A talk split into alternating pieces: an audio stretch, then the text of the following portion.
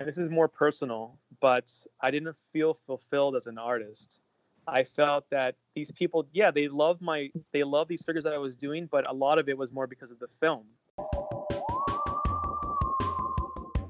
You know, having to transition from three and three quarters to, you know, vinyl was definitely like David and Goliath. Okay, super side note. You said D and D. You, you're doing Dungeons and Dragons stuff.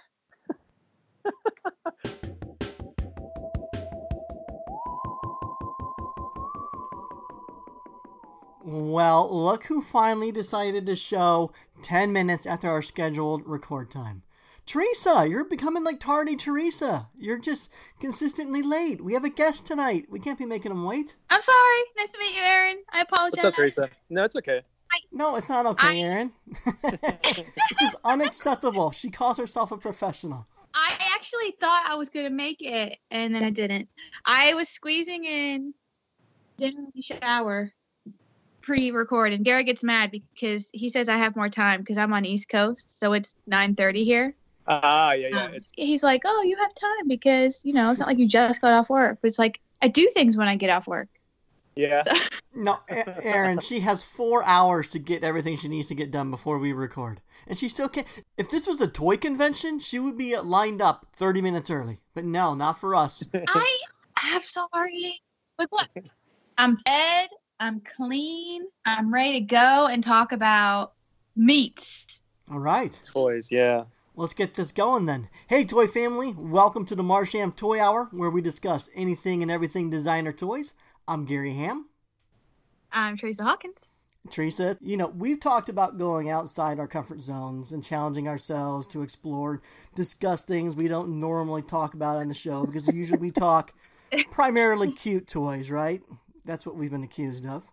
Yeah, I mean we try to dabble a bit here and there, but we we don't necessarily dabble across the full spectrum. The like not so Teresa realm of the scene. And there's a reason for that. I would challenge anybody who accused us of being minimal in what we talk about. You try to talk about what you're not knowledgeable on. It is not easy, especially when there's people that are really critical of how the conversation goes down.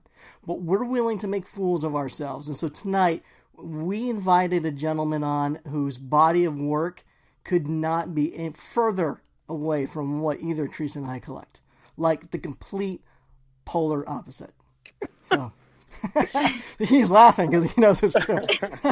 It's true. yeah. It's true. Very true. So he's he's a man. I really only know him by reputation, and it's a great one at that. He's known for his impe- uh, impeccable dedication to his craft, attention to detail. He sculpts, he paints, he molds, he casts. He does it all from start to finish, and his motto is pretty simple: he makes toys he wish he had growing up.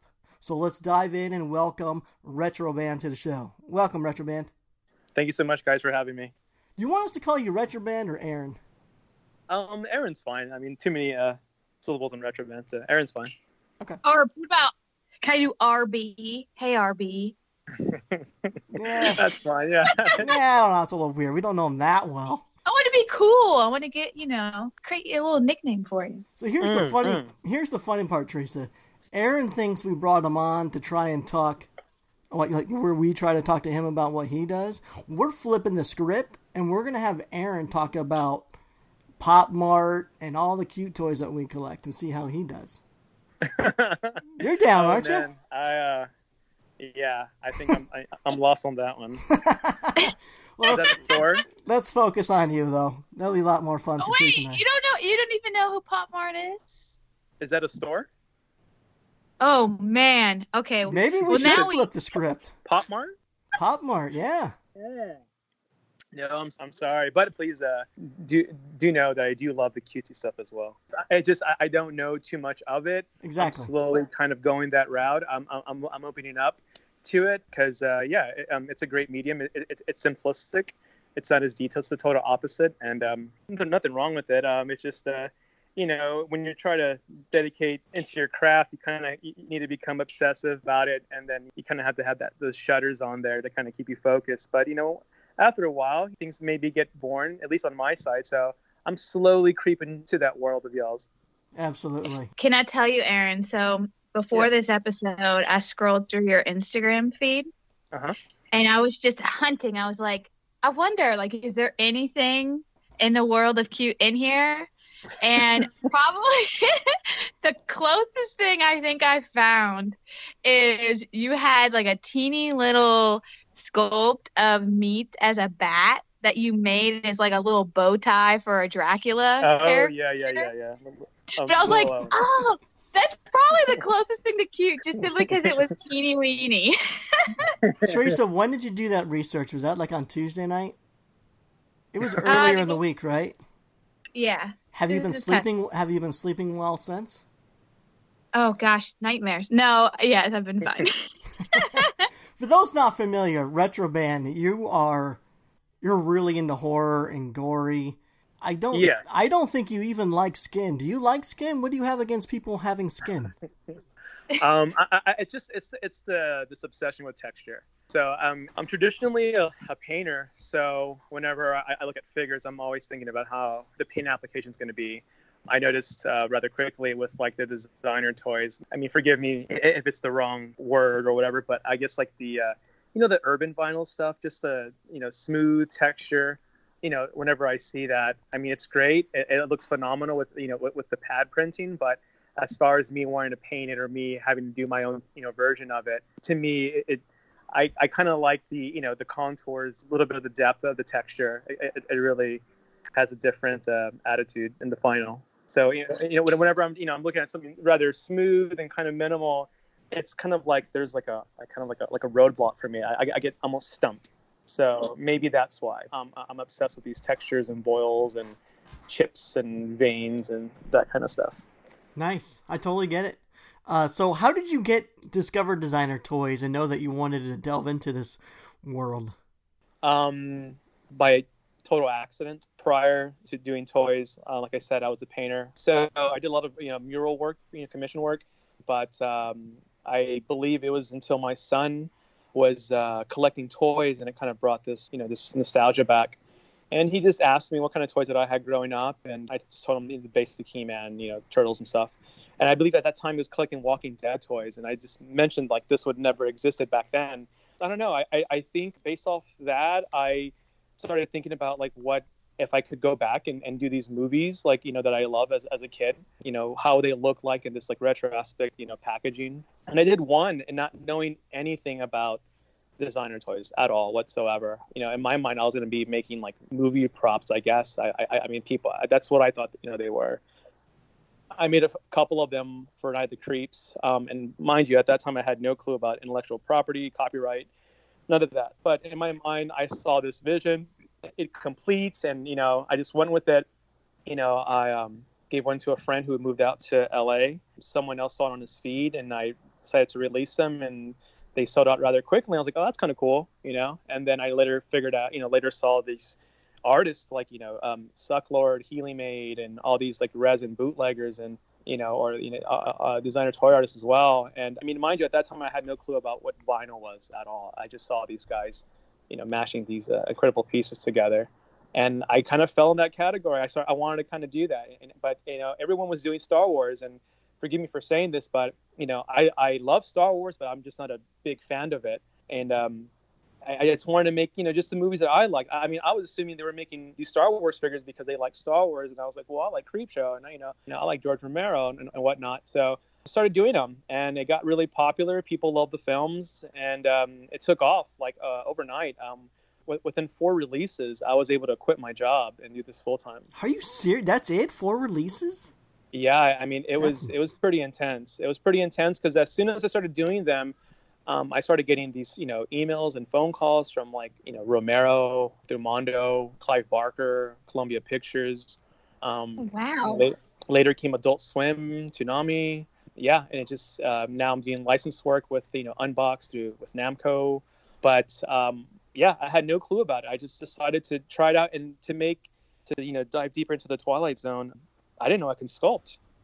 I had no teachings at all. I had no experience in sculpting. I just Wow. decided that you know let me just try it out, and I guess my my brain sees 3D a lot easier than 2D. You know, but yeah, Cool. that's that's basically it. Sorry. So you're still you're full time right now, retro band. Correct. Still. I'm, uh, yeah, I'm in my studio right now. hmm Oh my gosh. Okay, I need to back up a sec because, um, as Gary said, I'm we're noobs here, and I'm especially newbie. but okay, the what you're referencing that you started with is is it action figures? Yeah, I, I mean, I guess it would be action figures. I think what's kind of um, categorized it as action figures is the fact that it, it, it can move, but mine were all static. You know, they're completely, they look like they can move, but they really can't. But then again, most of my collectors, or people who were buying them, weren't taking them out. They were leaving them in their packages. But um, yeah, I mean, it's it's it's definitely the three and three quarter scale resin figures, card back, blister, all that. So Gary like DKE toys also. Exactly. You- Yes. Right. Yep. Okay. Okay. So you started with that, and the names you were throwing out, because again, noob, are horror related names, like horror films. Right, right. So Hold on. Hold the- on. Tre- can Teresa name one Clive Barker movie? Oof. I don't even know who Clive Barker is. You've never heard the name. No. Okay. Interesting. Get like, I can I can guess a movie like, uh, uh, Halloween. Is that even? uh, like there's the guy with the saw. There's the guy with the mask. You enjoying this, Aaron? I mean, I'm used to it. I mean, my, I mean, my wife's just like that. You know, she's not really at all into horror films whatsoever. it's it's not even so much that like it's because the I and I hate the word I, I hate even saying horror. It's a very hard word to say. Horror. I just don't do gore or blood and guts or like scare. Like Mhm. I just like I like romantic comedies. I mean. So I just I've never even delved in it, and I'm terrible. Like I I re- there's certain characters I recognize.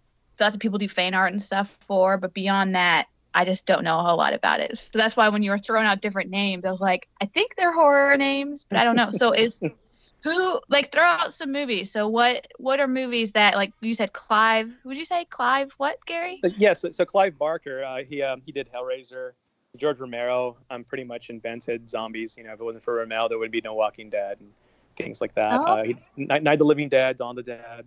It's those guys who pioneers in, in, in the horror genre. But I mean, like I mean, like yourself, we know when, whenever someone talks about my work, you know, they um they automatically, you know, I guess folks who don't know too much of it, they often think like it's. Uh, the, they always say the same thing, which is so annoying, which is like goth, like oh, goth. You know, I'm just like, no, it, it had nothing to do with that whatsoever. It just, I just enjoy the '80s horror films, like the '80s, '90s, the guys in the suit, you know, practical effects. That's what I grew up with. You know, um, growing up, you know, you know, my mom worked at a video store, so I was there a lot. I was born in '81, so I was right in the middle of all the, you know, cardboard standees. You know, um, before Blockbuster Video, it was like Hollywood Video, Papa Video Yep. um, Yep. and every weekend was uh, was a drive-in theater. Yeah, so you know, I just I just grew up with it. Um, some of these films I used to watch weren't for children, but the first film I ever watched in the drive-in was uh, Demons. You know, uh, and uh, it was terrifying at, at a young age. You know, watching it, but. To, to me, it was it, it was I never saw it as like it being like whether evil or satanic. I just thought it was super cool, and I I, I- enjoyed the adrenaline rush of this whole jump scare stuff, and you know the, the guy chasing after you and kind of you know thinking about scenarios of what we you know you would do yourself. But yeah i mean i i, I do like romantic comedies you know those are fun too. I like uh, what is it- the- the- I, I watch it all the time with my wife um duplex danny devito directed it uh, ben stiller drew barrymore Yeah. I Uh, haven't seen that one. We're getting, we're getting to know the lighter side of retro. yeah So, I, I'll have to look that one up. Go ahead, Gary. no, Aaron, I don't. So, like you said, you you, you know, four releases in, you were quitting the day job Yeah. and going full time, and but you learned, and you said you didn't even know how to sculpt. So, I don't understand how someone goes from not knowing how to sculpt yeah to having four pretty much sellout releases to quitting the day job. Like, how did you know to do to come in and do such high quality work that got you instantly recognized to then jumping into you know commissions by phenomenal commission list to then quitting the day job? I don't understand where, where your skill set was painter. The- How, how did you le- make that leap? So, um, in the beginning, I was just uh, making, I was uh, using existing figures and kind of, you know, mashing them up. Um, to be honest with you, and this is the honest truth, when I would look at other artists that were doing these bootleg figures, I thought they were sculpting them. You know, I had no clue that they were just, uh, you know, just mixing them up. Mm-hmm. Um, so, I don't know. As an artist, you tend to kind of like, you know, get hard on yourself and push yourself and I decided, you know what, if I'm going to be a toy artist, I have to learn how to sculpt because if I'm making a certain figure based off a movie, at that time, there wasn't too many figures available as of now. You know, now there's a lot of modern figures that people, you know, companies are making that you can kind of mix and match. But at that time, uh, the library, you know, was very limited. So I was like, you know what, if I can't find a certain head or a certain arm or whatever, I'm just have to learn how to sculpt it. So I, I just decided to try it out. It worked out well. Um, it's just, I think at the time, I was ready for something new. Um, I was ready to roll the dice on it. You know, within the four months, I already had you know people emailing me and right, you know, and um, you know, contacting me to to, to do um, collaboration work. You know, one of them was like a Alex Pardee. I worked with Alex Pardee. Yep. And and I mean, mind you, at that time, you know, I wasn't really a traveler. I would just kind of, you know, I was always a Texas boy. But I went to Alex's show, and I remember seeing nothing like it. It was at I believe it was 1988 gallery on Melrose. So as I, you know, uh, I did a collaboration with them. We were there. Now, mind you, like I have never seen a line of people outside of an art show. You know, I've seen those kind of lines like when there's a band, a you know, a band that people are you know are, are waiting to see. But this line wrapped all down through Melrose, and I've never seen that. So seeing that firsthand and you know working with alex pardee who I, I i only saw this guy on the internet on magazines and here he is wanting to work with me it was just a lot of motivation. I just went for it. And um, i just i didn't look back. I made sure everything was perfect. I became obsessive about everything the packaging the blister in the, in the early stages of doing the blisters, I didn't know that you can't just buy a blister from the store. You know, these are custom made, you know, with, with pucks and, you know, all that stuff. But I, I wasn't aware. So what I would do is that I go to like whether Family Dollar or at that time it was like Harbor Freight and buy little miniature blisters that, on whatever item it was on and remove them and replace them on there. Um, Oh my to- gosh. Just to make it perfect, just to have an accessory. Because I was noticing a lot of these toys that people were making, they weren't they didn't they weren't coming with accessories. So I really wanted to make as if these toys really existed back then. I mean, down to the backer card itself, and the backer card was, you know, the, all that was made by scratch by hand. Everything was made by hand except, you know, the blisters. My good friend um, Gabriel Hernandez was the artist for the card backs, and we were together in an art collective prior. So we worked really well with each other, and um, yeah, at that time, you know, I, I don't, I don't think too many people were doing this, you know, uh, as far as you know, with the movie reference, and it just took off. I mean, I came at the right time, you know, talking to people like you know Dov from DKE, you know, he really helped me, you know, along the way. You know, I had I had a few few things with him uh, at DCon, and I believe at Comic Con. But um, again, not knowing anything about this and hanging out with Dov, you know, for the uh, DCon after party, meeting all the people that I, you know, I looked up to, you know, on Juxtapoz magazine, like Aaron Woes, Buff Monster. It was just like a dream come true. It was like it was very overwhelming. I went home like with the fire under my ass, like you know, this is it. Like this is what you want. This is what you have to do. You know, so if it becomes me staying here late at night trying to get together, you know, all the, um, I guess like all the packaging, the blisters, the cards, and Mhm. if, if, it, if it takes me an extra month, it takes me an extra month, but it's going to be polished at the end. Jesus. Mm-hmm. What? Yeah. So, well, was- you were gonna ask. You're asking what I was gonna ask. I was like, what year are we talking about? Oh man, I'm really bad at this. Well, you won Break Designer Toy Award Breakthrough Artist of the Year in 2014, so that was five years ago. When did you actually? Probably around when? When did you start making your first like resin action figure? I would say 2000 and oh my god, 2012 maybe. I think. Yeah. Yeah, 2012. Okay. maybe. It's not as bad. How many f- resin figures did you think you created back then? Oh man, it was it was it was a release every month. Jesus. Yeah, it was a release every month and limited of like 25. You know, and mind you, at the time I was releasing 25 or 15 at a time, and selling them for 25 bucks a piece. Mm-hmm. Now you have to understand that I'm in San, I'm in Texas, so it's not you know the price of living where I'm at is not that expensive. So at 25 bucks a piece, I was even you know questioning myself, saying like that's too much money. Um, and actually, it wasn't enough, you know. But I slowly learned, you know, you know, you know, the whole time involved and stuff like that. But it, it later grew to like you know, you know, 25 a run and then 50 a run is where I cap it off. You know, I remember specifically, um, you know, re- releasing them and they sell out in seconds, and then you know, I mean, after that, you know, here comes the secondary market, which I had no clue about, and um, yeah, it was just a whole. Uh, culture shock. I had I had no idea about any of this, you know, whatsoever. But I'm, I mean, I'm glad I'm here. I'm glad, you know, I, I took that leap. I'm, I'm glad that, uh, you know, um, it, it worked out because uh, I wouldn't trade this for the world. That's awesome. I'm still trying to figure out how you learned how to sculpt and cast and all this stuff. Like, um, like no, seriously though, like did you find like a YouTube tutorial or someone meant like how and where did you go to figure like you just did it? I feel like if I were to go, I said like, okay, this conversation lit a fire under my ass. I'm gonna go do this. I don't know what I'd do to begin. I, I, I think a lot of it had to do with you know YouTube for sure. It was just uh, I don't know. I'm really good. I, I really enjoy like the research, the homework. I, I really, I mean, that's something that to me, if I'm doing a project and it's too easy, I, I lose a lot of interest in it rather quickly. Um, the fact that um, you know this was a whole new medium, uh, something I had no clue about. It, it, it was it was fun. Um, it, it, was it was new.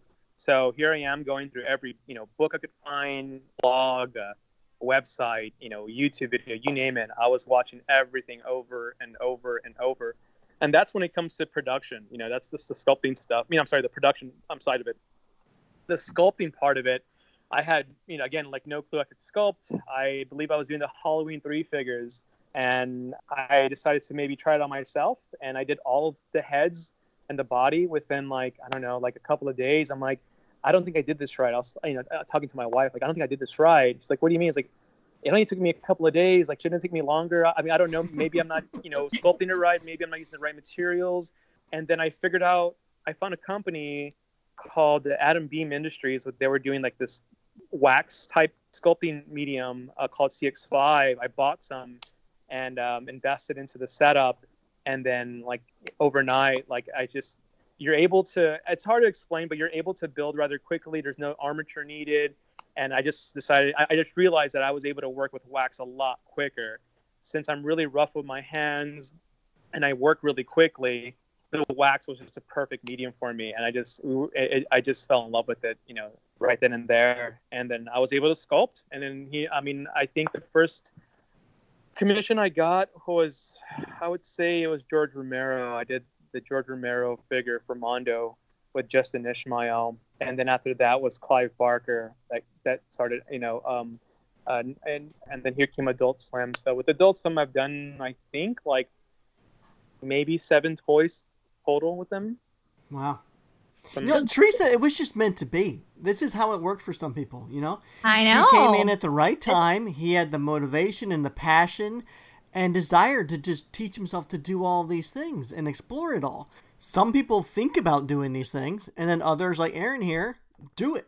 No, for yeah. sure. I, I, mean, I've always been the kind of guy who's just really good with his hands. Like, you know, like I, I like playing music. Um, I like uh, painting, drawing it's just it's, it's just better when it's with my hands. I could just stay in my studio and just figure it out. You just don't leave your you know your desk until you figure it out, and that's basically what it was. I mean, all the inspiration, all the stuff that I saw, and the people in the community. I mean, the toy community is amazing. You know, I mean, it's like I don't know. I mean, I was so happy that they invited me to you know to be a part of Decon. So um, I just did what I had to do. You know, even if it took me I mean, I'd work literally Monday through Sunday, you know, the, for the first like I don't know three years of my career and toys.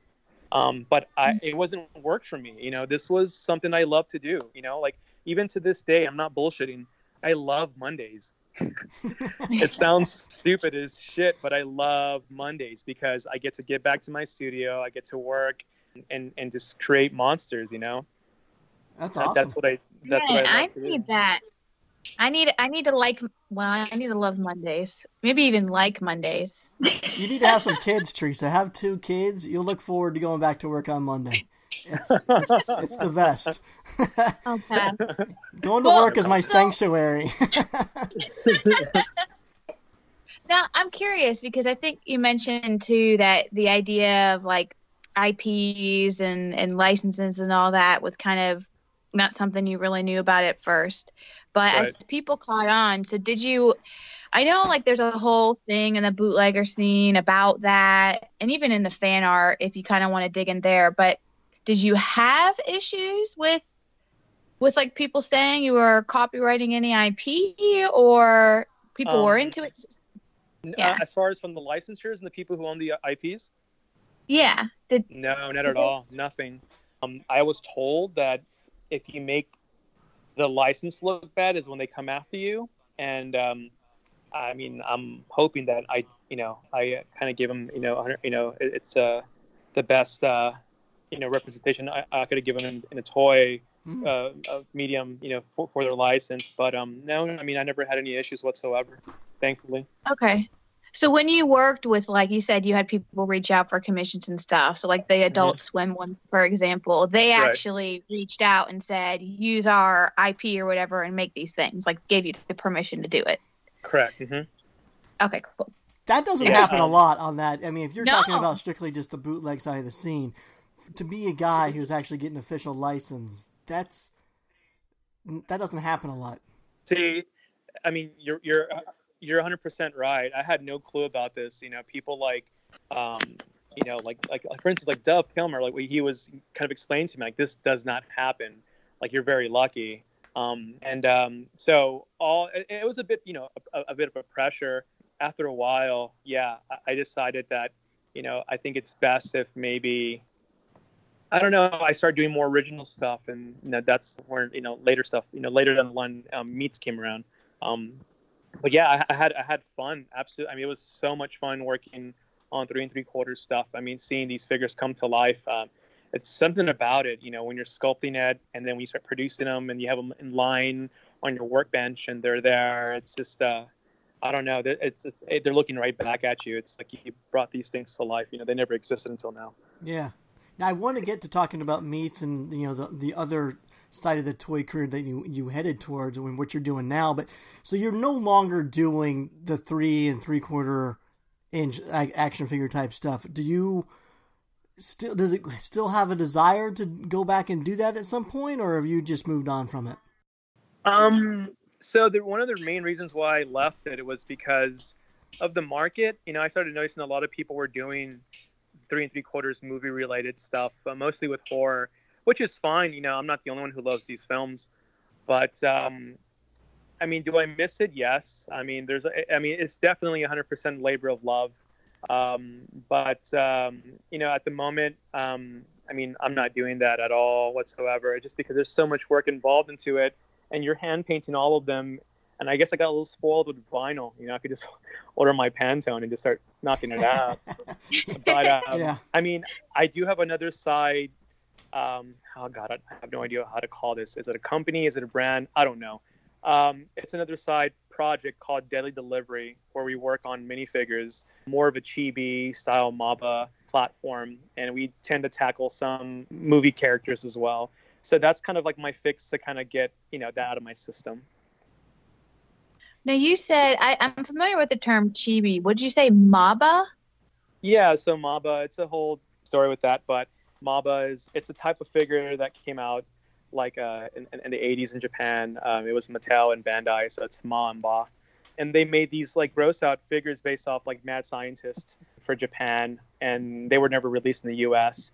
But in a way, they still have that chibi look, and you know where it's kind of compact, you know, maybe half the body, and that's kind of the platform that me and um, the collective Deadly Delivery do. So this uh, there's two other artists, uh, Vilosaur, Aaron Chavez, the last Zectron, which is Octavio Salinas, and yeah, together we're Deadly Delivery, and it was just basically this idea that I had about doing mail and order type figures, but it ended up becoming this online thing. So, and um, doing pretty well. I mean, a lot of people really dig into this little D and D stuff. So, I have fun with it. You know, it, it, again, it, it, gives me that that satisfaction of this whole like kind of DIY resin stuff, since you know everything now is vinyl. Interesting. Yeah, yeah. I actually so when I was like I said, I you know stalking your Instagram to to be prepared and not be a super noob. I actually came across someone okay. posting about the Deadly Delivery, but they called you all the Terror Trio, which I thought yeah. was fun. Eh, which makes sense because I went over and looked at Deadly Delivery and I was like, it's right. And it's kind of cool that you all have similar styles but different. So they mesh well together, but they're still distinctive. Mm-hmm. And it seems like, from what I can tell, it seems like there's some individual releases, but sometimes you all do um, group themes, right? And we'll release sets, I guess, but that each of you sculpt different ones in it.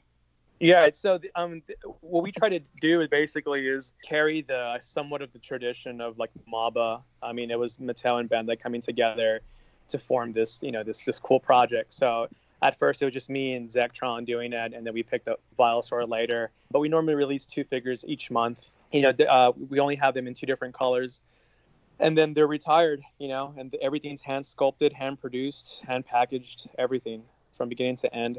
So, and it's the same, you know, I, I, guess not in the same way as, you know, what they did in the past, but as far as, you know, hand sculpting in the traditional format. Cool. Yeah. You know what's funny about this, Aaron, is, you know, Teresa was saying she went back and researched and everything. And so um, this is kind of how we prep for the show, right? So it's like we almost study up and we type it out. So it's like one of the right. things when we have a guest on, we can actually have – a conversation with them. We now understand their world a little bit more. We know things they've worked on, and so I'm yeah, going. Sure. I'm going through Teresa's notes here, and it's just it's weird to see Teresa typing words like rotting flesh, Dracu meets the Terror Trio. It's like Teresa, good job. I go. know. I was actually very proud because I was like oh man, like it's gonna creep me out. I gotta go in and look at all this like creepy stuff. But it's it's it's interesting the more you dig into it, and I'm like, okay, I, I'm getting it. Like I get where you, I get where you're coming from. Well, and like a, for sure. Here's another word that she threw in there that I didn't even know this what this word mm-hmm. is, and maybe you. I'm sure you know what this word is. Gai Gaijin. I'm sorry. What? Gaijin. Gaijin. Yeah. Gaijin. Gaijin. So apparently, this is if you don't know about it, I, I just learned about it too. Apparently, this is what people. I guess Teresa, uh, see if I understand this correctly, but it's a Japanese word for foreigners and non-Japanese. So I guess if you and I being Westerners, right, Aaron, and if we right. decided to make sofubi or soft vinyl toys, mm-hmm. then I guess that's the label we're given. Guilty. Yeah. Yeah. Cool. Well, the re- so that particular term was actually found. Um, so of course, like I'm googling Retrobrand and seeing what pops up, and one of the things that popped up was the Skull Brain forums, and so there were various threads talking about your toys there. Um, Who's getting but, arrested? Is it you? Sorry, guys. No, it's, it's out my it's outside my studio. Someone's getting pulled That's over. fine.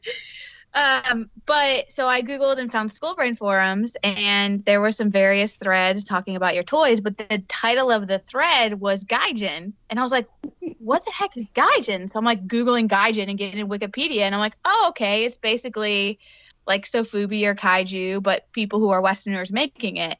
And when I was trying to think of, like, so I knew you had done sort of the action figure stuff and then sort of branched out. I was trying to think of like what the term is because when I think about like the spectrum of designer toys, right? You can think about it from a medium perspective, right? Vinyl versus right. resin or whatever. Mm-hmm. But then there's also the aesthetic spectrum. And I'm like, there's cute and there's not cute. But like, what would you call your stuff? And so when I saw Gaijin, I'm like, well, maybe that's the word. But I'm curious, like, when you think about the the stuff you've now delved into, what would you term it?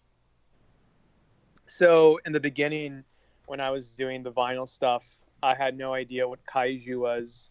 I had no idea what any of it was. I know in you know in Hong Kong they call it hardcore, but as far as my stuff, I, I mean I don't I don't know. I mean again, majority of these you know these amazing artists that were doing these Sofubi figures, it was all based off like this kaiju kind of thing. I, I remember like e, you know eBay and trying to buy some stuff just so I can see like their sculpts and see how their arms move, just to do my research and homework. And a lot of it was like kaiju, kaiju beaming, kaiju, you know, um, and yeah, I mean, I decided, you know, to, I mean, if I would have known that, that might have maybe, I don't know, peppered its way into me trying to do something with, you know, that's kaiju related. But I mean, I- am glad I was totally naive to all of that and just decided to do something completely uh, Western, which is basically like a slasher. You know what I mean? Yeah. Which, uh, which, which worked out for meats, which I was told was like something new and fresh. That I mean, that was cool. I was like, okay, cool, that's nice. I mean, but now that I know, I, I, I know more about it. Um, yeah, I mean, it, it was just, uh, I guess, you know, fate. I don't know, or luck, whatever you want to call it. But as far as the Gaijin stuff, I've never heard of that at all. I mean, I, I would consider myself or my work just as I don't know, just soft vinyl. Just I don't try like I don't read the skull brain stuff. I was on I, I got a profile and then I just stopped going to it. I don't I'm not into skull brain. I don't I don't read too much of like, you know, all the the stuff behind all that, you know, what, you know what's going on in, in the you know, all the, the I guess politics whatever you want to call it, but I don't know. I just uh I, I just hunker down. I just work, man. Uh, I, I don't have time for all that. No good. do the best that I can. You know, that's all I can do. Uh, my fans are amazing. I love, love, love my fans. They, you know, these people write like pages of DMs, and some of them even write me letters. You know, they thank me for making these figures, and you know, they they have like bad days, and they come home and their collections there. So like that's the stuff I read, not not the other curiosity stuff. But nah. Yeah, yeah. that's awesome. Yeah, we we are not proponents of that toy drama. No, I'm proud man, of you. I don't have time for that. No. We are proponents of promotion. We we do love talking toys though, Teresa. It's just we try to stay out of the the ugly side of toys that you you really especially cannot stand. Um, let's take a brief moment and just mention some of our sponsors. So for all your designer toy needs, wants, and desires, we got three awesome stores for you.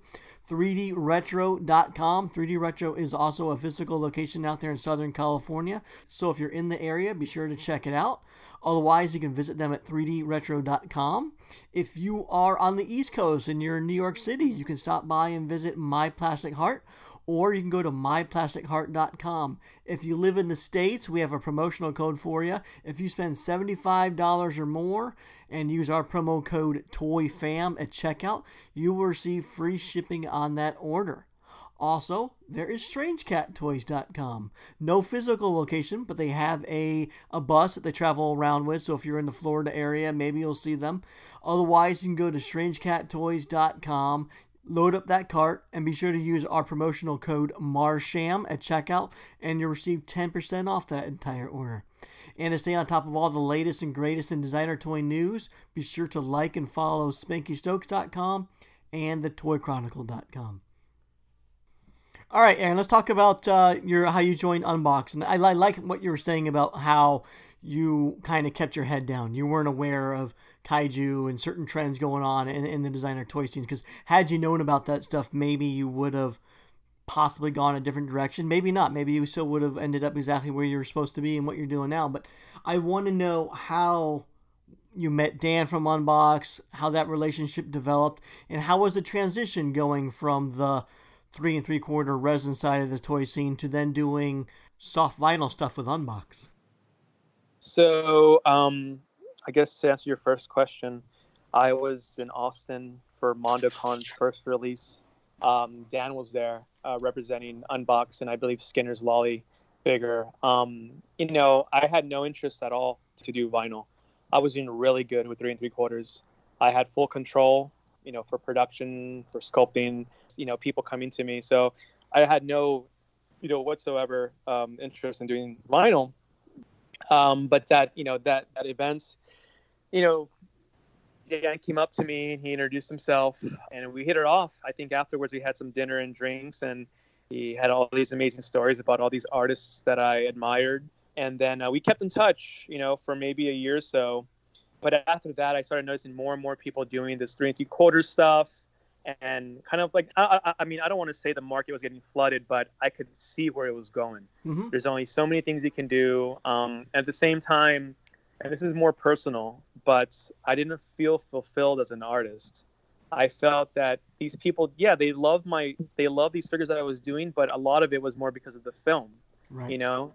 So I didn't, as an artist, I, I'm not satisfied. Like you know that that wasn't enough for me. So I was like, you know what, I will know more once I start doing my original stuff, original art. Any, I mean, anyone can do these bootleg figures, you know, as far as you know the movie stuff. But uh, yeah, so I just like, you know what, let me work on this this idea I've been thinking about, and I believe Gabe Hernandez, the artist that I had for my card backs, was working, was going to work with Dan, and he had mentioned like you should, you know, try to give him a, a holler. And I had this, you know, these sketches, and I just showed him what I had going on, and he was like, "Let's do it." I'm like, "All right, cool." And again, not knowing anything about it, you know, having to transition from three and three quarters to you know vinyl was definitely like David and Goliath. Um, all my sculpting tools were for three and three quarters. So I mean, you're talking about small tips. You're talking about needle type sculpting tools. So I sculpted meats, I believe, in five inches, and Dan was like, "No problem, we could scan it, you know, and blow it up." But when they blew it up, some of the detail got lost, Mm. and um, you know, that you know th- those prints are expensive, you know, and we blew it up from five inches to you know it's almost 12 inches. And uh, once I received it, I was like, I don't like it, so I just resculpted it again at 12 inches, or um, you know, at, it's almost it's 12 inches, whatever. You, it's like 11.8 or whatever the hell. But either way, I had to resculpt it and send it back. So I had to buy a whole new set of tools and learn how to use these tools that to sculpt larger figures. And um, yeah, I mean, I ran with it, and um, I remember uh, what is it? Uh, it's, uh, I believe it was Dov. I, I keep going back to Dov because Dov is always that. You know, Dov and Dan are those coaches. You know, those those guys that he just like you know always give you dropping gems on you. But um, he he told me he's like no one whenever someone does resin they go try to do you know vinyl it doesn't it's, it's it doesn't really work out for them. And I'm, I'm glad I didn't hear any of this shit. Like I, I'm glad I didn't hear about the kaiju. I'm glad I didn't hear about anything because I just went for it and it worked out. You know, people really loved meats. And mind you, when I was doing three and three quarters, a lot of it was just Westerners, you know, buying the stuff because they're familiar with the film. You know what I'm saying? Yep. When I went to vinyl, it became worldwide. I got like the you know, all, you know artists, you know, I'm collected from all over the world collecting, and that blew my mind. Seeing meats like in China and Russia and Italy. I was just blown away. You know, these people are taking amazing photos of him. You know what I mean? This guy's not a fucking toy you could put in your back pocket. He's big dude.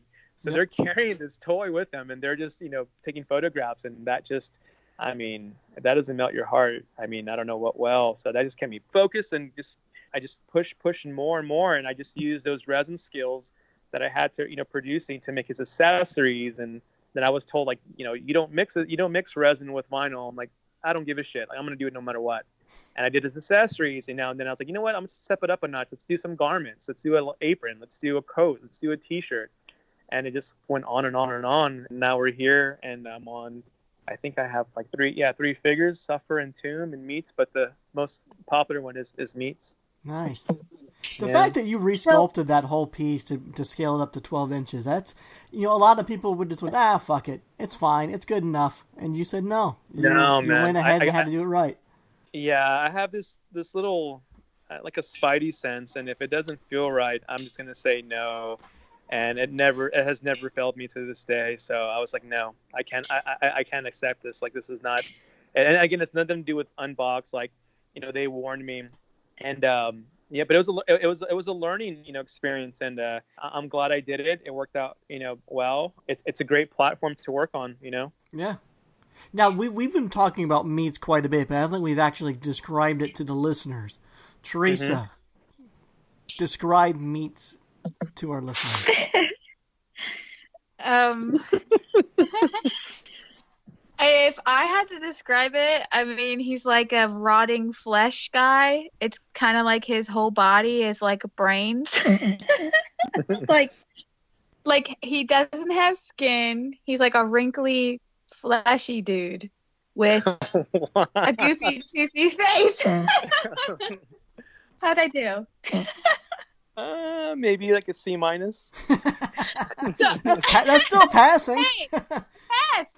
You know, well, so here's I am actually curious because I, you know, I looked it up obviously, but that's kind of what I see. So, what is meat supposed to be? What inspired it? Is Is So- Meats just a made up name or is it like an acronym or what? So um, again, like when I started looking more into this vinyl stuff, I realized that a lot of uh, I just wanted to represent where I'm from to the fullest. Knowing now I have friends in you know and whether Japan or like the major cities, Tokyo, uh, New York, L.A. You know, you often see films and and you know uh, everything based on L.A. or New York. Like it's always those things. There's never so much stuff in Texas we may got like a Pee Wee Herman cameo for the Alamo, you know. But uh, other than that, that, there wasn't too much representing it as far as uh, in the toy medium. But so meats again, meats uh, Texas barbecue. Uh, there's barbecue joints everywhere. He's an underdog, you know. Uh, he's disabled. He's not perfect, and his aesthetics are, you know, basically inspired by all this shit that I grew up with. You know, anything from Madball, anything from you know uh, Texas Chainsaw Massacre, all the horror films. I um, I, just I put everything that I loved into this one character. As far as you know, me like I, I really had to tap into like that ten year old Aaron, and you know, and ask them you know, pat them on the shoulder and ask them hey, you know, like what would you like? And this this you know image came out, and um, I focused a lot on shape. So I kind of made him kind of hunched out. I have a lot of friends, you know, who might look like him a bit you know, on, on, on the on the thick side with you know the packs of weenies behind their head, shaved head. You know, like you know, I, I have homeboys that look like him, and it's just something that um, I don't know. I just I, I just really focus on the shape a lot. I focus on his like his details, but a lot of it was mostly driven from like again like the comics I read, the toys I collected, you know, the movies I loved as a, as a child. That's awesome. He does. Um. So I googled his. I googled Retrobrand meats again so I can look at the figures, and and it is almost like he's a hodgepodge of like different things all in one, Yeah. Like, so when I when I sculpted like his face, together. you're right. So when I sculpted his face, um, I noticed a lot of people were taking photographs of like their toys in different angles, and I wanted to give him different attitudes on different angles of his face. So if you look on his left side, it's a lot different from his right side. But when you put it, you know, when you have the shot, you know, sh- you know, sh- straight on, it's completely different. That was a little hard to do, and I do I do that to like most most of my figures. But you know, I notice a lot of folks like to take the you know, photograph with them, so I decided to kind of do that as a little extra, um, and kind of you know, it, sometimes it's even hard. Like when I ask illustrators or artists to maybe draw him out, like they're always having a hard time trying to figure out how to how to draw him because he's a little he's a little wonky, a little deformed. But uh, it, it's funny because like if I were to tell anybody, like any collector now who has shelves of meats figures, you know, yeah, I have this idea. You know, he has stitches. Yeah, he maybe have he, he might have eyes. Yeah, maybe a few teeth. He has one arm, or I mean, one hand. He has stitches and shorts, and he's barefooted. It sounds super silly just to like describe him, but when you see him, and even in person, it it, it it's a bit uh, I don't know. Um, you get the full grasp of it. So that's why I'm trying my best, you know, to do this. Um, other projects that you know you guys might know with with meats so people can see him firsthand because everyone that sees him through the instagram and they see him you know in person they're like oh i thought he was like you know eight inches tall or five inches tall but it's this big you know 12 inch figure of vinyl this chunk of vinyl But he's been produced in a couple different sizes, right? I know I saw a figure, probably the 12 inch one, holding a smaller version of, him, of himself. Right. So I decided to do this like muscle knockoff, um, you know, series since I have you know more characters in my roster. So I sculpted a small little muscle figure and casted him in in you know in in in resin and put him in his hand so it, it looks you know a little bit bigger than. Is there Maybe is- me. so these are really highly your sculpt work is phenomenal and they're highly detailed. Do you have like Thank you, I know Gary. I know some uh, sculptors will hide like little Easter eggs in the detail work on the backside or under the chin. Do you have anything that maybe the collectors aren't aware of that might be hidden on the figure that they should be looking for?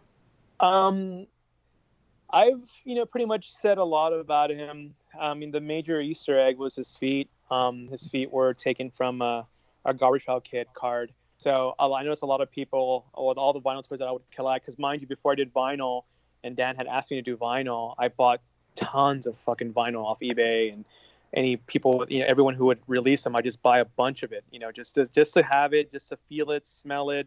I mean, really, you know, get, get into it. And I know it's a lot of guys have the flat foot, you know, with their stamp on it. And mine, I decided to do something that's, you know, GPK related, which is another obsession that I have. But yeah, that's one of the Easter eggs. I think that's it. That's the major one. Other than else, uh, uh, other than that, that's that's basically it. I mean, my stamp, which is just a Texas symbol. But is it pretty much Halloween all year round for you? No, no, You're not f- at all. When do you bust not, out the Halloween I'm, decor? Is it after I'll, September, I'll, officially October first? I'm not. I'm not that guy. I mean, I know a lot of people are going to hate me for this, but I'm not the Halloween. I mean, to be honest with you, my favorite holiday is Christmas. You know, that's just I love Christmas, but I mean, I love again, I, I love horror. I love it so much where it's just, I mean, I don't feel I have to like, you know, be that Halloween guy. I just, it's that's one thing that just bothers me a lot. Like people here in the studio, um, so I, the, the studio that I'm in, um, it houses other artists as well, photographers, you know, designers, you know, creators. And they're always like, "Hey, that's the Comic Con guy." I'm like, "Oh, hello!" Like, you know what I mean? They see me in every morning, and they always introduce me like, "This is Aaron. He's a toy maker he's a Comic Con. I'm like, oh god, like here you go. It's that, you know what I mean? I'm just like, they are totally just picturing you cosplaying. I'm Comic-Con. not that guy. Like I don't, I don't, I, I well, I don't feel that I come off that way. But um, I, I, I do love Halloween. I do love Halloween, especially now with the kids. You get to dress them up. We make all our costumes from scratch. Um, I'm really big into Halloween. You know, now now because the kids, I could relive, you know, this childhood thing. But you know, some, you know, my oldest one's already in high school, so he's too cool for school. Nice. You know, yeah, to dress yeah. up. I, my kids aren't there yet, so I'm still gonna enjoy him while I can before he gets too mm-hmm. cool for his dad. Yeah, no, I'm already there, buddy. It's it's tough. is, is, your? I saw some photos on Instagram with your kid. Is is he starting to help you in the studio? So you have to understand that these kids are not raised with um, you know toys. You know they're into this electronic yep. games, and so um, you know, no, not really. When he was younger, my oldest was definitely helping me out. Um, as he got older, no, not so much. You know, he doesn't. Uh, he's not really involved in this whole toy thing. I mean, he he, he appreciates it. He likes it. Um, I remember uh, the only time he really got super stoked on it was when he saw one of my toys on the uh, Goldberg's TV show, and he was like, "Wow, that's amazing!" And that's that's funny. He, he's he, he's a he's a he's a tough crowd. That kid. Teenagers are a tough crowd. As, yeah. as, they should be. They're our toughest critics, right? Yeah, definitely. Oh my god, so much so. I love their honesty.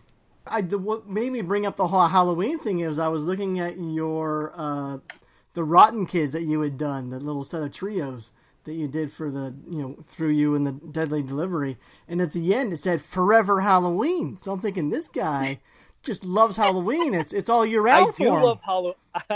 I do I do love Halloween, but it's just uh, you know a lot of people see the stuff that I'm into. You know, they come in my studio, they see.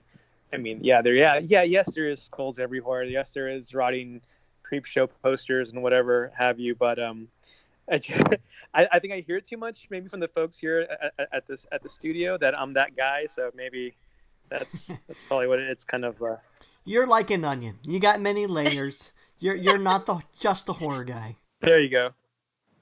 Yeah. But no, what I wanted to go back to before I forgot. So you were talking about how when you were sculpting meats, right. that you were aware of the way it would look um, from different angles, either when on display or in photos. And can I just say, as a collector, how happy that made me? Because oh, thank you. No, seriously though, because and I think we've talked about this before, Gary. There are times where I really love a figure, but then when on display, if it's like sculpted in a way where it's best from viewed from above, when it's on display, I'm like, ah, it's just not, it's not what I want. Or like the only like the eyes, the way they're positioned when you look at it from the front, it's not the best. So you kind of need to display it sideways for it to look okay. Mm-hmm. Those things can kind of bug me. So the fact that you're aware of that and that you were thinking about that and thinking like okay, like I want to make it look cool from the left, cool from the right, cool from the front. Like you are aware of all the ways it would look. To me, it's a really cool thing because that's something I pay attention to as a collector. And there have been times where because of the way it's sculpted and maybe it doesn't look great from the front or only looks really good from one side, it can be a turnoff for me. So totally. I just want to say kudos because no, thank you so much. Yeah, I mean, I'm I'm I'm the same. I am I'm in the same boat. Um, I'm a collector as well. I collect a lot. I mean, too much. You know, I have storages of, of just stuff that I collect, but I'm the same way. I, I, look for shape. I look for, you know, how it looks on the shelf. If I can, you know, have numerous ones and if I can look at them all the time. But yeah, I, at times I, I look at stuff. I'm just like, ah, those teeth. Uh, you painted them different, or maybe the something's off, or um, there, there, shouldn't be a polka dot or uh, some kind of spray on there, and they did it. And I get it. I'm the same way. Um, I'm glad, you know, I, have I've never, I mean, I, I, do this to all my figures that I've never had anybody that thinks, I guess, it's the same as mine, as, as me, as far as like, you know, uh, seeing different different angles, but, you know, that makes you feel good on my side. It, it, it, it's, I'm glad that someone else thinks the same way, I guess you could say. Yeah. We're birds of a feather. No, I, and I bet people, there are people probably like Gary knows I can be very, very particular, but you, you have that eye too. And there may be people out there who aren't like that but they just it's just like they kind of just don't even realize that yeah. because of you thinking through all of that makes it even better. So I just think it's cool. It's awesome. Thank you. Thank you so much. I am, I'm also going to send you a picture in our chat in Skype because I think I may have accidentally looked at the wrong meats version. I kind of figured, yeah, that's it. that's One of them is really more brainy, roddy, like this guy. yeah. that tomb. So, um, how it came about, as far as like the ideas um, with them, is that I decided to do meats, and it worked out well. What it started becoming slowly was the fact that before I was doing this, I was doing the movie stuff. Yeah, the movie Three and Three Quarters. I started realizing that meats started becoming like my main actor, and I was the director. So I would theme them out and have different releases as different cam, you know, a, a, as a different character in, in, different films. You know, that kind of grew the whole, you know, Meats, you know, as, you know, the original meats and meats as, you know, the Purple People Eater and the ex- Executioner and the Dracula meats. And then I started realizing, like, you know, like meats is more of a slasher. And in every, you know, 80s genre film, you had like your slasher, you had your monster, then you had your alien. So the one that you just text me would be like my monster. He would be like my zombie monster and then the other guy, I mean, which is Tomb and Suffer would be definitely like my alien lab scientist that went wrong and muck. So I have like every genre kind of, um, you know, taken care of uh, as far as when it comes to the horror genre. you know, I got you. So Sufferer is like your Frankenstein. Um, suffer, suffer, suffer. No, well, yeah, I guess like maybe more of like a, you know, what can, what can I, uh, can I compare them to? But yeah, I, I mean, I, I, I mean, science. I guess like science fiction, because mind you, like I'm a huge EC comic fan. You know, I love Tales from the Crypt. So he'd be, my, you know, definitely, you know, my shock comic versus, you know, the Vault of Horror, and then the Tales from the Crypt would be, of course, um, meats. If that makes any sense. Yeah, it doesn't. Teresa, say suffer. what? Just, just say suffer suffer. You keep on saying sufferer. Go. It's suffer. It, it it's not sufferer. It's suffer. It's suffer. It's fine. oh, that just must have been my typo in my notes because I wrote sufferer. You did. So yeah. That's my bad. so, suffer, Aaron, suffer. Being that you are impeccable with the quality, you want full control of everything. How has it been going to unbox and then kind of a little bit of relinquishing control? Has that been difficult for you? Um, kind of only because like I'm very impatient because I've been used to doing this again on my own and having full control. But I guess what balances that off is the fact that I don't have to wait for paint to dry. you know, I could I could use the paint, the V color paint on the vinyl figure, and it dries almost instantly. This is this is all part of it. You know, this is all a learning process for me. It was having to order, you know, you know, wait, you know, my turn in the in, in the queue, order my figures, and then they come in and then it, it, it's all good you know and, then, and there you go you know painting them and and having fun. But uh, it was a, at first a little bit hard. Yeah, I mean, I'm not I'm not gonna lie. It was just hard having to wait. You know, they're not coming from down the street either. You know, it's it's you know, across seas. So, um, but Unbox, I mean, they have changed my life. You know, they have really given me full control on whatever I want to do as far as you know my characters go and, and my work goes, and they're always on board, mm-hmm. full supportive. I mean, I can't thank them enough. I can't thank Dan and Leo for doing what you know what they've done for me. Um, you know, when it comes to like my meats, Suffer, Tomb, the Who Goes There figure, you know, a series uh, stuff that we were doing, and we have other stuff lined up. But you know, I was able to do like Oily Maniac. I was able to do the Splatterhouse figures from Namco. We have more stuff down the line to do, and um, I don't know. They're just uh, they're just it's too good to be true with them. You know, they've they've they've really helped me out tremendously, and um, so when it comes down to waiting, it's like, eh, no big deal. I mean, I have other stuff I have to do, like whether it be license work. You know, I'm, I'm not I'm not always doing vinyl or always doing you know designer toys. I'm all you know I always have uh, other stuff I have to do, whether it be you know personal projects or you know commission work or license stuff. Okay. Oh, so you do sculpt for others. You don't just sculpt your own things. You know, if I do that, it's mostly with uh, like Unbox, yeah, like the Oily Maniac. You know, that wasn't my toy. It was for the Shaw Brothers. Same thing with like Namco and Splatterhouse. You know, I, I, I will sculpt. You know, if the character you know speaks to me and I'm like, you know what, I could execute it rather nicely. I, mean, I'll, I'll, definitely gun for it. But you're not like cool. a work for hire. You don't want our listeners contacting you. Hey man, no, can you sculpt no. my three? Yeah, exactly. let's, let's, let's, nip that in sorry, the butt right now. I, I, I, wasn't catching on. no, no, yeah, yeah, you're right. Um, you know, if it was something like EC Comics knocking on the door, you know, I'm not gonna I'm not gonna say no. Instant. it's EC Comics. It's yeah, it's kind of like you have caller ID or a peephole for a door. You you still want to decide if you want to answer that or not. Yeah. I'm sorry. I love yeah. you all, but I'm sorry. do you do you ever see yourself allowing someone else to do the paintwork? You've always pretty much to this point no, done done the paints. No, no, no, never. I mean, sometimes Unbox will definitely have you know a run of meats or whatever figure that they have going on, and um, you know I'll kind of direct them on how to paint it if it's for like you know that kind of release. But if it's my work as far as you know my run, no, never. I don't think I'll ever have anybody paint for me. Wait, wait, wait. Okay, hold up. So, Unbox produce. Okay, I'm confused. Unbox produces something like meat and mm-hmm. vinyl. Mm-hmm. And if there is paint detail, you you're not talking about just painting a master. You're saying that you have them send all of the vinyl, let's say a run of 50 to you, and you paint each individual one. Yeah, if, if it's if, if it's one of my runs, definitely I'll paint all of them. No problem. Oh. I just I I guess I missed that. I was assuming because it was through Unbox, they just had their factory do the paint too, but they just do oh, the base no. vinyl. Right. Oh. So if, if I'm releasing it, everything's done by me.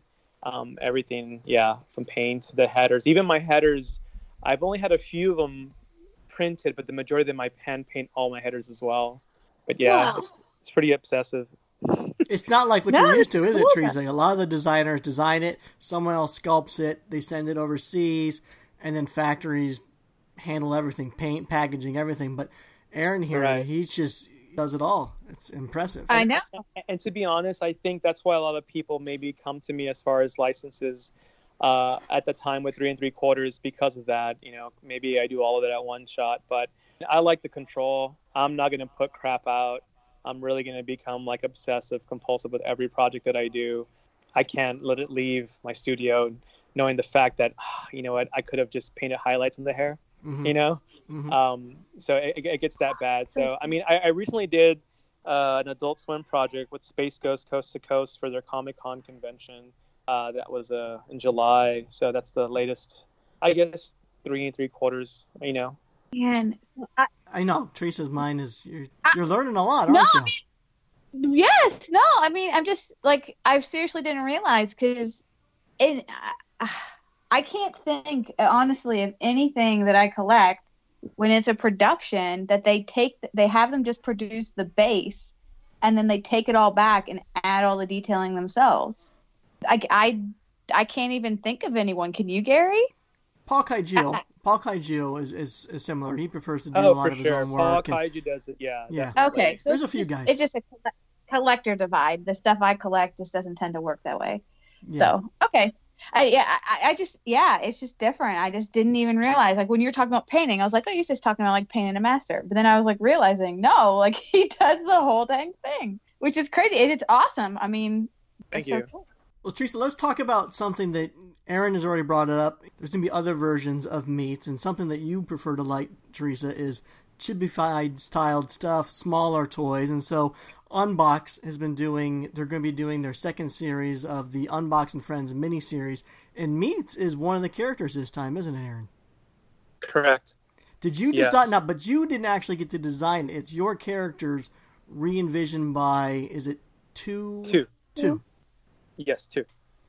Two not the pong. Oof, see, I I, wasn't believe even going to try that one. right. So, um, you know, they, they asked me about this, you know, this project, and uh, my wife collects collected the first series, and you know, she had some interest into it, and I, you know, just looking at them every day at the at home, you know, because it's probably the only toys that we have as far as the designer toys that we're allowed to have there, because we're not allowed to have like the horror, my stuff there. It's a big grotesque, but I get it. Anyways, um, just looking at them every day, yeah, I kind of kind of fell in love with it. I, I kind of like the whole small, simplistic stylization of it. And two has this amazing style that, I mean, I was like, yeah, let's, let's shoot for it. Let's see what happens. Let's see what he can sketch up or, you know, just kind of design. And I fell in love with it instantly. I thought it was really cool. So we're having, yeah, definitely two versions of him, uh, mini meats uh, for uh, Unbox and Friends. Mini meats, I like that. It's exciting.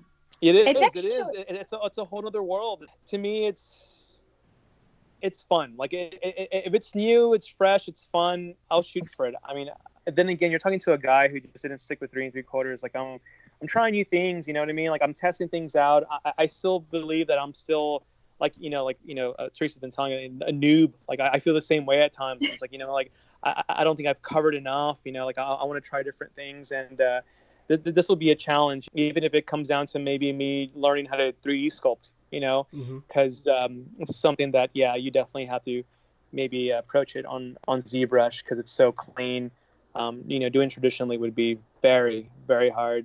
But anyways, um, yeah, I mean, even if it comes down to later, later on the line, me learning how to do ZBrush, then, you know, maybe I- I'm not going to be opposed to it. I'm not going to be definitely keeping my options open. Now you mentioned Yeah. Un- working with Unbox. There's you're doing the Unbox and Friends series too, but you had also done their other little mini blind box series called Who Goes There. Series one, you were part of that one. Are you part of series two as well? Um, yes. Um, I, uh, hmm, I don't know if I can talk. Uh, let's see. Uh, yeah, I am a part of series two as well. These were right up my alley. I mean, we had to do six different figures. They have six different original designs that I've done for them. And I mean, uh, I gotta say, I mean, every time I see these, you know, um, fans and collectors, their photos, I'm just blown away. Like their marbling is amazing. Mm-hmm. I think I've, I've become obsessed with little miniatures, like mini figures. You know what I mean? Yes. Um, I- yes. I mean, so much. I, I mean, mind you, maybe it's because you know, uh, you know, years of you know of rocking meats and now Tombs and Suffer, these shelf hogs. I like the minifigures. I don't know. I so Dan asked me, would you be you know interested in doing minifigures? And mind you, I had a you know I was already deeply involved into the Deadly Delivery, so we were already working with minifigures. But it's just something about it. I like it. It's not going anywhere. I dig it. Will I do more figures? You know, maybe. You know, but at the moment, I'm I'm having tons of fun working with them, with both um, you know who goes there and uh, you know uh, Unbox and Friends. In the Who, who Goes Yeah. There, from what I understand, there's no theme. It's just you guys are told just go for it, do whatever you want, and we'll make it. Oh yeah, it's straight artists, like straight from your from your brain, your world, and uh, yeah, that's exactly what I want to hear whenever I'm working on on a project. It's like just go nuts. I'm just like that's all you need to tell me, and uh, they they worked out pretty great. The cool thing about it is that once people see all of them, they'll be able to swap heads, and they will all be cohesive as well. So it'd be, it'd be pretty interesting, yeah. So that's a that's a new thing with series two, the swappability. Well, with mine, mine are chaser figures because of the size and the head swap. But um, yeah, Oh, I much. love head swaps. They're Oh. so fun. that's another thing that I, I, I found out about. You know, I was really into that, and that kind of you know um, helped me like I guess go the way of like Suffer and Tomb because they both have the same body but just different heads. So um, yeah, I mean, I again not knowing anything about anything. I mean, I know there's guys that have been in this game since like I don't know, like early 2000s, and they've been really doing this. So like you know, the more I do it, the more I learn, the more I, people I talk to. You know, um, you know, I've only been doing this for what I don't know, five, six, seven, six, no, six years almost. Um, so I, I still feel like you know, like I got a lot to learn. You know, like these, you know, OGs like Paul Kaiju um, and MVH. You know, those guys have been doing this for a minute, and um, you know, like I'm just, I, I feel like I'm just starting. You know what I mean? Yeah, but man, you you everything you say, I'm just like, yes, I feel like you get it. Like you almost get what collectors that means a lot. want. No, I mean like that like head swaps is so fun for me. Just like little things like that where like the um it's like the Circus Posterus uh those chibis gary help me remember the name of that series uh it was Brandt and then chris and amanda and Kathie. Pocket Pocket Sideshow. yes pocket sideshow. Thank you. But um what was really cool about that series for me is they were all individual characters but you could swap all the heads between them which just added just an additional element of fun. And so the fact that you've tapped into that, it's like even like the the androids that Andrew Bell did that he started making pieced out where you can kind of build mini versions or swap in different pieces from other characters. Mhm. It's just another additional tidbit of fun in our Right. scene. I- think I mean I 100% agree. It becomes interactive. Um, it's little things, you know what I mean? Um, and Yeah. that's something that I I definitely look forward to as well. And some of the things that uh, uh, you know that you know with these, you know, once I start doing my releases of like you know, you know my figures of who goes there, like I'd be adding like little mini accessories and like that to me is like something that I would want with somebody else. And uh, yeah, I mean now that's all I pretty much collect is mini stuff. I mean it's uh it's becoming an issue. But um that's why I, again i've been obsessed with like maba you know this whole chibi stuff because of that. Yeah i mean i'm having fun with you know with both worlds you know what i mean? And slowly now tapping into this whole teresa gary type world where it's just like cutesy stuff. So we'll see what happens. But yeah, oh man, I'm just ah, this is just this is just so fun.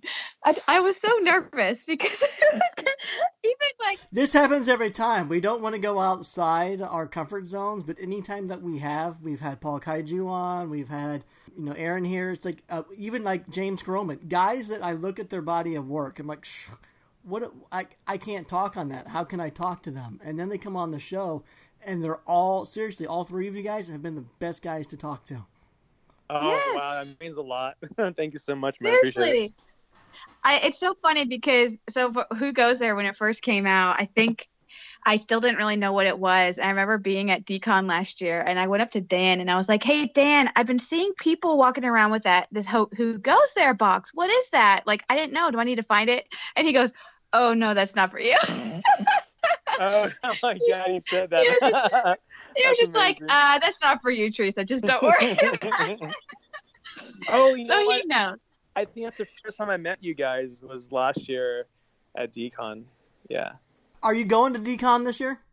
Yeah, I, I've been going for the last like four years or so. Um, I'm whether with, uh, you know, I used to be by my on my own, or uh, but now I- I've been kind of representing Unbox in their table. Nice. Oh, cool. Okay, well, I have a couple questions. One, so was having to um, reimagine meats for the Unbox and Friends series, was that the first time someone has done their own version of meats? Uh, yes, um, I believe so. Um, I've been, you know, when Dan approached me with the the idea, I looked at two stuff, and it was very cohesive, and that's one thing I look for a lot is the cohesiveness. You know, so when I when it's up on the shelf, it all speaks in unison. Um, but uh, yeah, that's the first time I ever, you know, uh, someone's ever done their their version of, of meats. I mean, there's been like you know maybe some illustrations here and there, but um, for the most part, it's it's it's it's, it's just that one. It's kind of cool. I love it. Yeah, it's super cool. I like it. Um, uh, yeah, it's different, way different. It, it was hard to see it with not so much detail. You know, it was a bit of like, all right, Yeah. come on, like you need to just be a little open-minded. it's okay. Like people are not going to think you're your work is soft. Uh, you know, just you, you, so many things running through your brain. But I, I like it. It's, it's pretty cool. I mean, I dig it. I respect Tu's work. I respect um, you know, unbox direction, and these guys know what they're doing. And uh, yeah, they've convinced me, and, and um, I'm a fan. Nice. Being a man that likes to be in control of the things that you create, how do you feel when someone customizes something that you did? Do you feel honored by that, or does it uh, bother you? Um, you know what, man? Um, if they buy it, and this is for all the collectors listening, if you fucking buy my work, it's yours. There you okay? go. It's your toy. It's your toy. You can do whatever the fuck you want with it. But I'll tell you this one thing: you better do it the best you can, because I am. Exactly. I mean, they could do Here, whatever here. they want. I have no problem. I mean, so many people email me and DM me, "Hey, man," I'm like, "Dude, do whatever the fuck you want. It's, it's your toy. It's yours. You purchased it. You can do whatever you want. I'm not that guy. I'm not that guy whatsoever. I mean, I would love to see, you know, a whole bunch of. I mean, I would like to be able to like maybe at one point have some meats available for people can customize and you know go wild with it. You never know. There might be some some wild you know wild out shit out there that might come up, and uh, I may want to do a collab with you. But um, if you're buying, you know, your toy, man, that's your stuff. You do whatever you want. You know, I, I love seeing different versions of him. You know, every artist has their, you know, their own style in painting, and that's one thing I look for the most. So it's whenever someone does a, a figure, I'm dissecting the fuck out of their paint application. I know exactly what paints they're using. I know what, you know, if they're using brush. I know, if, you know, what technique they're using. But seeing different versions of it, especially like, you know, seeing it in, like in the, the folks, you know, overseas, man, that's that's it, it, it gets serious over there. Those guys add some major eyes, you know, some hair installs. You know, it, it can get crazy, but eh, I like it, man. No, no biggie. That's cool. Yeah. I just I love that you're open to that. You're open to just trying things and seeing what it what happens with it and I, I don't I know. mean- it's cool. I mean, I mean, you have to be. I mean, how boring is it to eat the same meal every day? You gotta try different foods, and this to me is the same thing. It's like I'm gonna try different things. It doesn't work out. It doesn't work out. But I mean, at the same time, the direction, the people involved, like I respect them and I trust them. So that you know, that's also a major part of it all. Um, but uh, yeah, I, again, seeing this whole cutesy thing. I mean, I don't know. Um, it grew on me. I, I was, I mean, I'll be honest. Like you, you could even ask Dan. I was against it. I was like, I do not like this cute stuff. I don't like these big eyes. I don't like pad printing. Like I don't like any of that. But slowly, and you know, it's like, okay, this is not what you do. This is a totally different. It's a whole different world out there. You know, th- th- you know, this is something that you know, it's a whole other market. You know, uh, lots of a lot, of the cute stuff sells a lot more than the the horror or you know whatever the hell I the stuff I do does. But um, I think a lot of it was the fact that it was just a different song. Like I was listening to this like kind of like hard, like blown out metal, and then here's this like you know this clean, like very uh, simple constructed piece that I was just like, yeah, I dig it. I like it. You know, It's a nice analogy. Yeah. yeah. yeah. Nice. So, Aaron, one reason we want to have you come on is we heard that you're having a solo show at the end of the month in New York City. You want to talk on that for a little bit? Um, yeah, so it, you know, it's going to be at Bottleneck Gallery in Brooklyn. It, it's a solo show I'm having along with you know Co-Art Publications. We're releasing a book about meats, so it's it's a huge honor for me to work with uh, uh, uh, Nick and Pam, who are who, who are the owners of uh, Co-Art Publications, and decided to do their first book about meats. And it's just uh, uh, it's been you know this roller coaster, you know, of all the stuff I've been telling you about from the beginning of resin to where I am now. You know, it's just So, it's a solo show and a book release. That's awesome. it, yeah, I mean, I'm not gonna lie, it is a dream come true. So now here I am doing a solo show at Bottleneck in New York um, for the book, as well as for you know I'll have you know uh, tons of work of meats. But uh, yeah, September 21st, New York, Brooklyn, Bottleneck Gallery, Retrobrand. Co-art publications. That's the big deal. Um, it's long in the making, but I'm super happy and uh, a bit it's like a dream again where i was before to where i am now if you really knew my past and where you know you know the, the, the stuff i had to deal with to where i am now it's uh yeah it's been a hell of a roller coaster for sure Now, I know co-art what they tend to do is dig really into like the history and meaning behind toys. So is the book focused kind of around like the inspiration behind it and like the evolution of meats over time? Yes, I think a lot of it has to do with the fact that like yeah, it, it is you know it is it's, it's evolution and all you know it's different releases, who I am, you know how I started, you know whether um, it be you know from the art world to now from the transition from art world to toys, uh, the inspiration um, behind all that. You know, for those folks who are you know are obsessed with meats, you know this book is definitely for you. I'm super happy for Co-Art Publications, both Nick and Pam have you know really been over backwards to get the proper collection to shoot the proper uh, photographer it's, it's, very well put together i cannot wait till september to go back to new york and uh, you know have this, this this book release as well as a solo show at bottleneck it's something that i've been thinking about for some time actually this whole entire year so it's i'm, I'm glad you know it's, it's finally here yeah, congrats on that. I mean, this is a serious book. This is a 154 page retrospective just on meats. Go looking at it. yeah, it's like, pretty. this yeah, is no joke, serious, man. When I got a copy of it, it was just I don't know how to explain it, man. It was just very surreal. You know, I went home, showed my wife, and we're just like, "Holy shit, this is this is this is something." You know, this is this is cool. I mean, this is uh, it's a book about me for God's sakes. Like, oh my God, you know, like this is this is amazing. And then when I went when I look back at up I've done, I was like, I don't remember any of this. I mean, I do, but there's so much has happened. You know, like I'm there's never a month where I'm just like twirling my fucking thumbs. Like I'm always working nonstop, and I love it.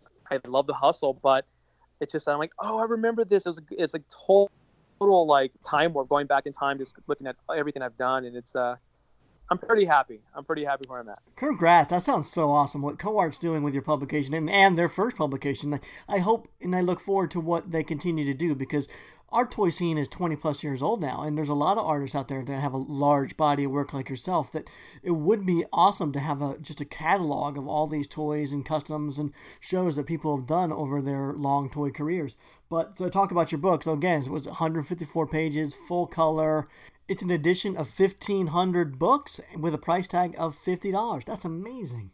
Oh, man. I, so, I don't want to, Gary, I don't want to stop talking. Do we really have to stop talking? No, I mean, we have technically 10 more minutes until Mother Time says we can't publish this anymore. And I only okay. I just have one one more question, and we can cut it if you need to. It's really just a curiosity thing. No, go, go um, ahead. Yeah, whatever you want.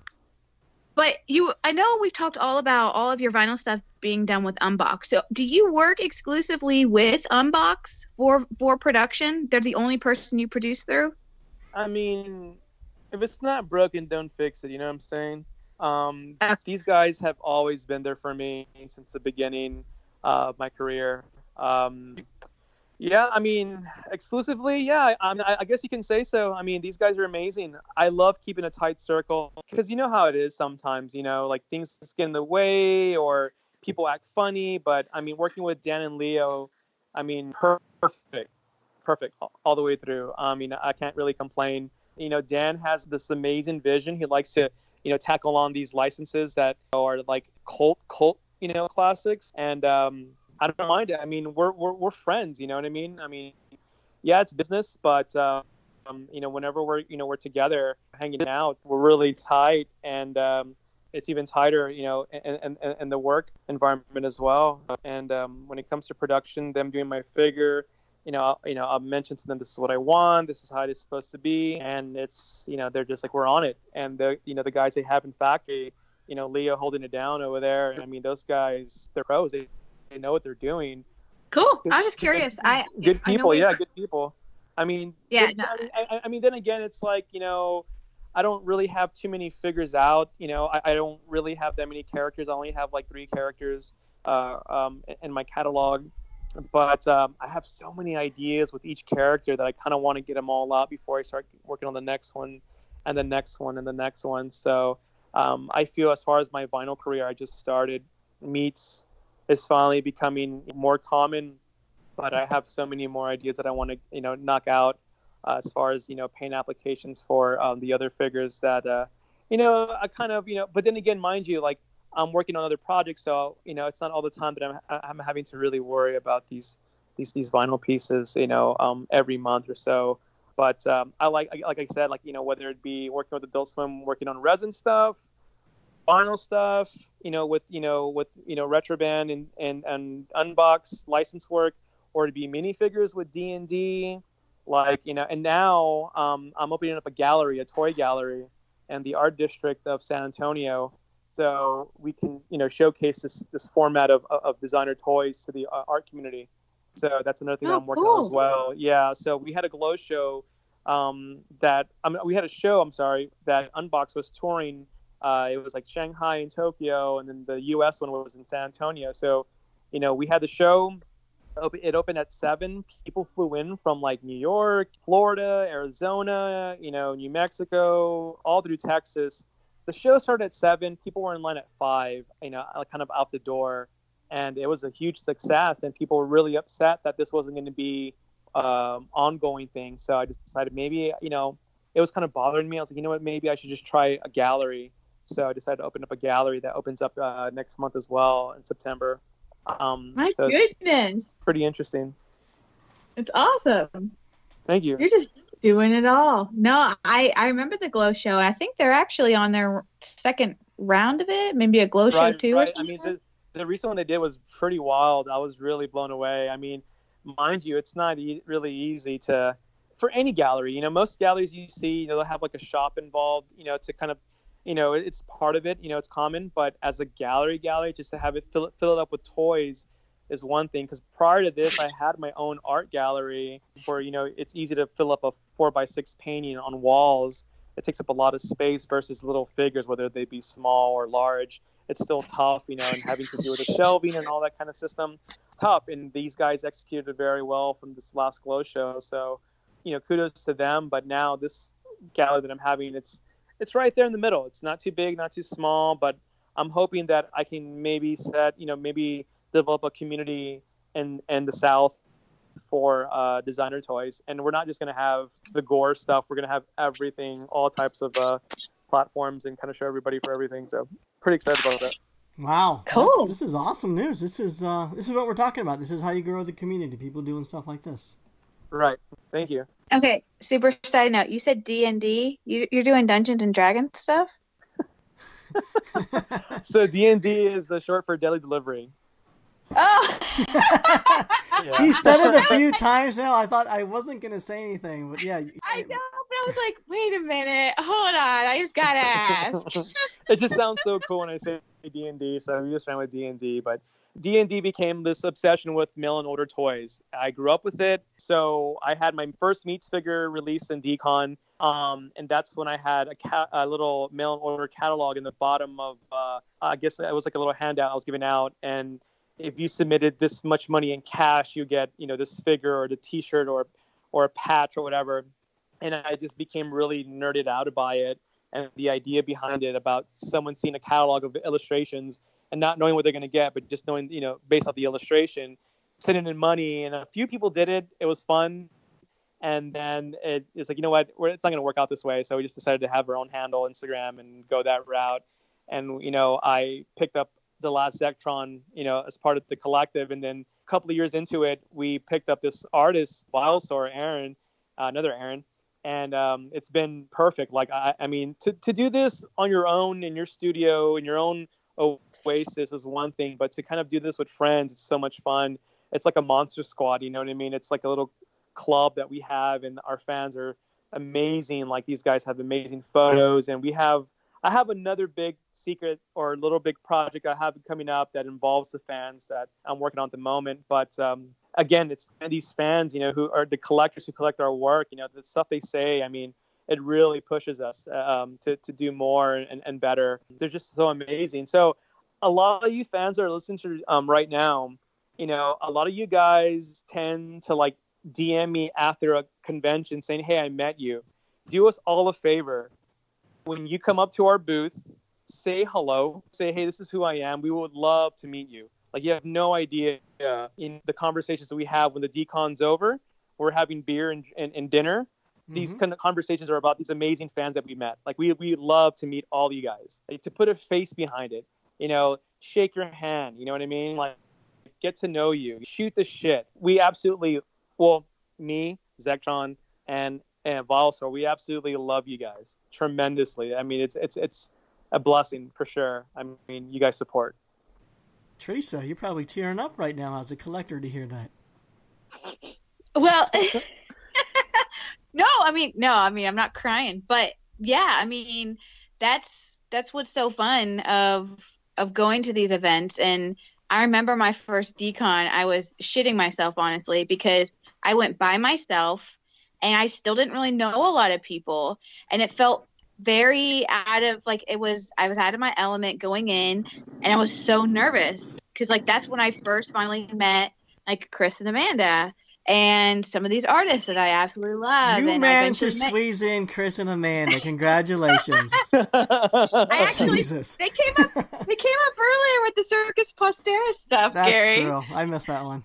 But but no, I mean like I got to meet you eventually. So yeah, like being as a collector, being able to go to events and go up and talk to artists is is amazing for us as well. So the fact that it, it helps to know and hear from you, you saying like, yes, talk to us because I think as a collector, sometimes you can get kind of nervous and in your head and you're like, oh, I can't do that. I don't want to bother them. Like I, I, I'm not going to do it. I'll just go buy the thing and run away. So everyone say No, hi, talk. yeah, That's that's the that, best that's uh. That's something that we really look up uh, look up to because I, I get these yeah like I said these DMs and they're just like hey I met you. I'm just like oh, why don't you say hello? You know like you know like th- you collect everything that we put out you know what I mean? And um, Yeah. yeah I mean that that that's something that uh yeah it's always good to have the face of the you know Instagram handle you know what I mean? Especially now this whole fucking world is just you know just digital and everyone's just like on their phone. It's just good to have a really good normal relationship and just hello and shake your hand and eye contact and hmm all that uh you know pre you know uh uh post uh, pre-internet stuff whatever Yeah, For sure. I agree. Yeah. So say hi. Same to the Martianites, which I know everyone seems to hate that name. I don't care. i dig it it's pretty cool Martianites, come say hi to me. Well, sadly, we, we do have to wrap this up. I mean, you, I you've been absolutely fantastic to talk to. Thanks so much for taking time. Uh, a break it, from thank you so much Yeah, you're. I know you're working hard on that show for New York and at the end of uh, September at the Bottleneck Gallery. But I appreciate you taking two hours out of your night to spend some time talking to Teresa and I, and uh, it's been great. And hopefully, the, your fan base and our listeners and enjoy everything that you said tonight. So why don't you take a brief moment and just let our listeners know where they can find you on the web and all the other good stuff. Okay uh, no problem. Uh, so again thank you guys for having me. Um it's been a big honor. I mean you guys uh, interview a lot of big heads so um yeah th- this meant a lot to me. It was really good to finally talk. I don't do many interviews as far as you know uh, podcasts but this this has been really cool. But yeah you can find me on Instagram at Retrobrand, uh, Twitter Retrobrand Toys, www.retrobrandtoys. Uh, also look- follow us at uh, Deadly Delivery on Instagram and the Form Gallery on Instagram as well for uh, updates on the on the new gallery coming up. Very nice. No, it's been an honor for you to join us. Thank you very much. Thank you so much, man. Appreciate it, guys. Yep. Teresa, why don't you go next? Sure. Teresa Hawkins. Find me on Instagram, tmhawk24. And I'm Gary Ham. You can find me at Gary Ham on Instagram or superham.com. This has been the Martian Toy Hour. We do this every week, not because we have to. But because we want it. So, until our next transmission next week, the one and the only Jesse Hernandez will be joining us. So, until then, we'll talk to you later. Bye. Later. Bye. Thank you, Aaron. Bye bye.